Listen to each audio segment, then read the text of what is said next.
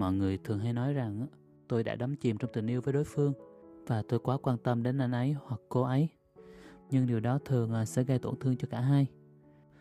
Để có một tình yêu đúng nghĩa, ta cần phân biệt được giữa tình yêu và sự ràng buộc. Với tình yêu thuần khiết, ta luôn mong muốn đối phương hạnh phúc trong thế giới của họ, cho dù là ta có mặt ở trong đó hay không. Nhưng mà trong sự ràng buộc, ta lại mong muốn người khác làm cho mình hạnh phúc, bất kể là cảm giác của họ lúc đó như thế nào. Sự ràng buộc xảy ra khi ta coi đối phương là tất cả của mình. Khi đó ta cố gắng bảo vệ và kiểm soát họ, đôi lúc lại thể hiện một cách quá mức. Giống như hình ảnh ta đang cố giữ một nắm cát trên tay á, khi ta càng cố gắng bóp chặt thì cát sẽ càng nhanh chóng trôi tuột khỏi tay của ta.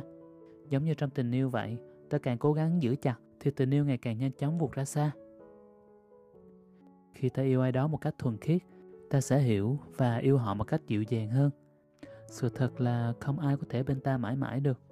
Hãy nhớ rằng là tất cả mọi người xung quanh bạn, kể cả những người mà bạn yêu thương nhất, đến một lúc nào đó rồi sẽ đều rời bỏ bạn. Dẫu cả hai người đã từng có tình cảm sâu đậm và hạnh phúc bên nhau như thế nào, nhưng rồi một ngày sớm hay muộn thì điều này cũng sẽ xảy ra.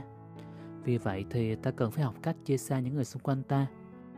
Và khi ta nhận ra rằng ta không thể nào mãi mãi sống ở bên cạnh họ, thì ta sẽ có suy nghĩ thực tế hơn và càng trân trọng những thời gian ở bên cạnh họ nhiều hơn.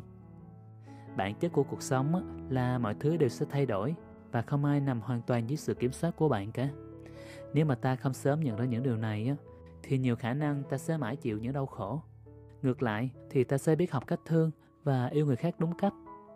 Hãy nhớ rằng với sự ràng buộc và gắn bó quá mức, nhất định nó sẽ làm tổn thương bạn và những người mà bạn yêu thương. Bạn sẽ tìm thấy một tình yêu đúng nghĩa khi mà bạn trao cho đối phương sự tự do,